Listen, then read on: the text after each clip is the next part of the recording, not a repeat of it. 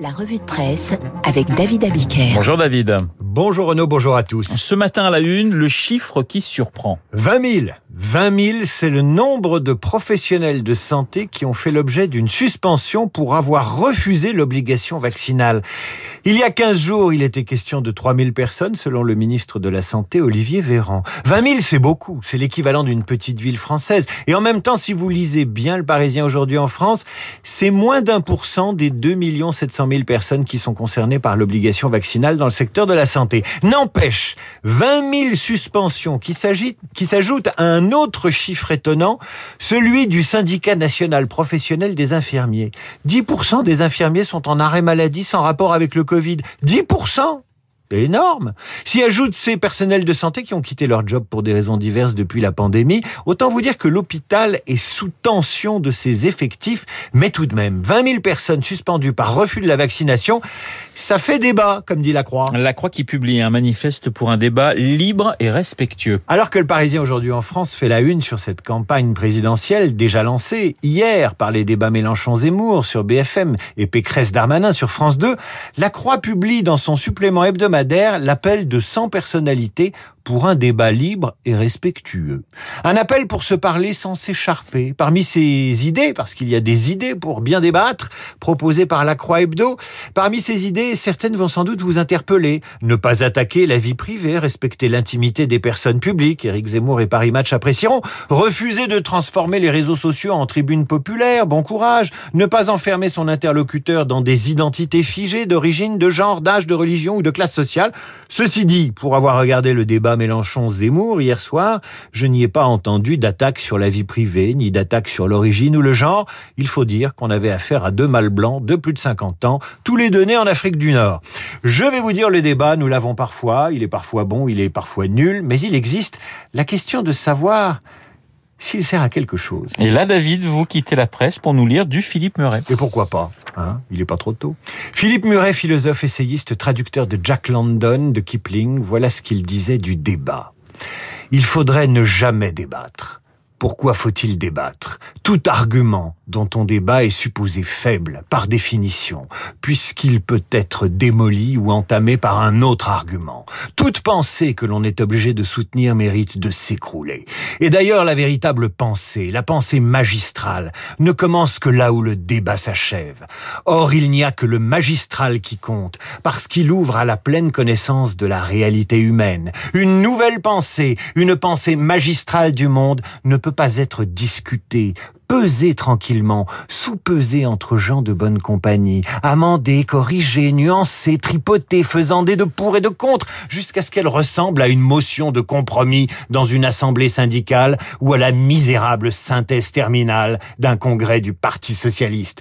Toute proposition originale est menacée dans le débat parce que parce qu'il peut lui arriver de pire, un protocole d'accord. Une nouvelle pensée du monde peut et doit être assénée comme un dissentiment irrémédiable comme une incompatibilité d'humeur. Il ne faut pas argumenter, il faut trancher dans le vif.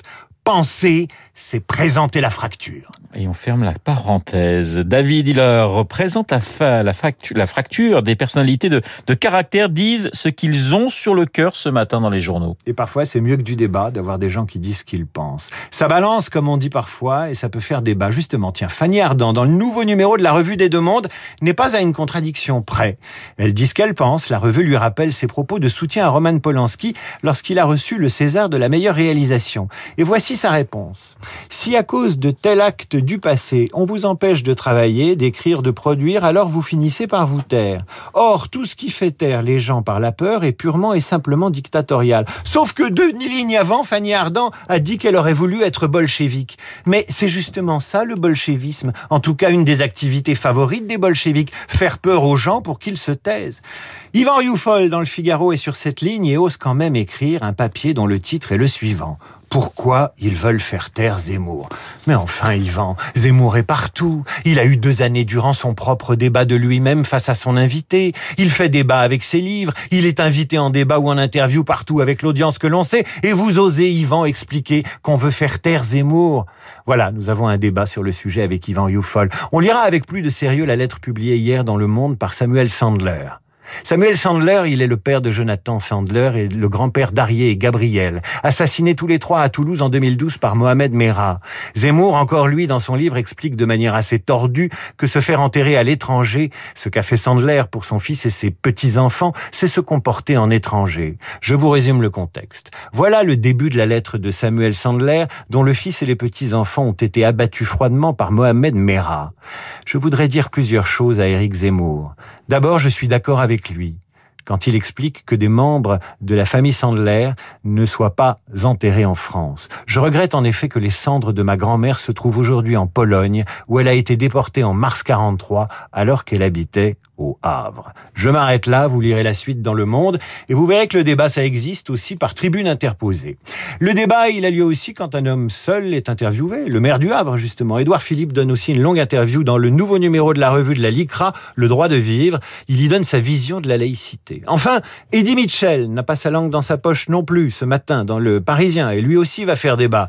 La vieille canaille mitraille. Qu'avez-vous pensé du concert hommage à Johnny lui demande le Parisien. J'ai zappé. Je ne suis pas d'accord avec ce genre d'événement. Les artistes ne sont pas payés, le public paye. Et euh, cela va, soi-disant, à une œuvre de charité, je n'y crois pas. Comment avez-vous trouvé la statue dédiée à Johnny? C'est une catastrophe, mais cela plaît à Anne Hidalgo, notre drame de Paris. Je n'aime pas les statues, les pigeons chient dessus. Et Eddie Mitchell raconte l'un des derniers concerts de Johnny avec Dutronc. Il n'en faisait qu'à sa tête, Johnny. Un soir, il nous laisse, Jacques et moi. Il ne se sentait pas bien. On savait qu'il avait fait sa chimio. On était mal. Il est revenu sur scène. Tout s'est bien passé et puis on a appris qu'il était parti vomir. Le sale gosse avait bouffé six boudins créoles avant le concert. T'es content quand tu seras mort, vieille canaille. Je serai content quand tu seras mort, vieille canaille. Tu ne perds rien pour attendre. Je saurais bien te descendre. Je serais content d'avoir vos beaux vieux chameaux.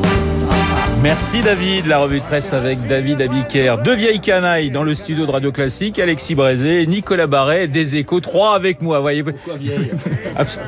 De jeunes canailles, évidemment. 8h39 sur Radio Classique dans un instant.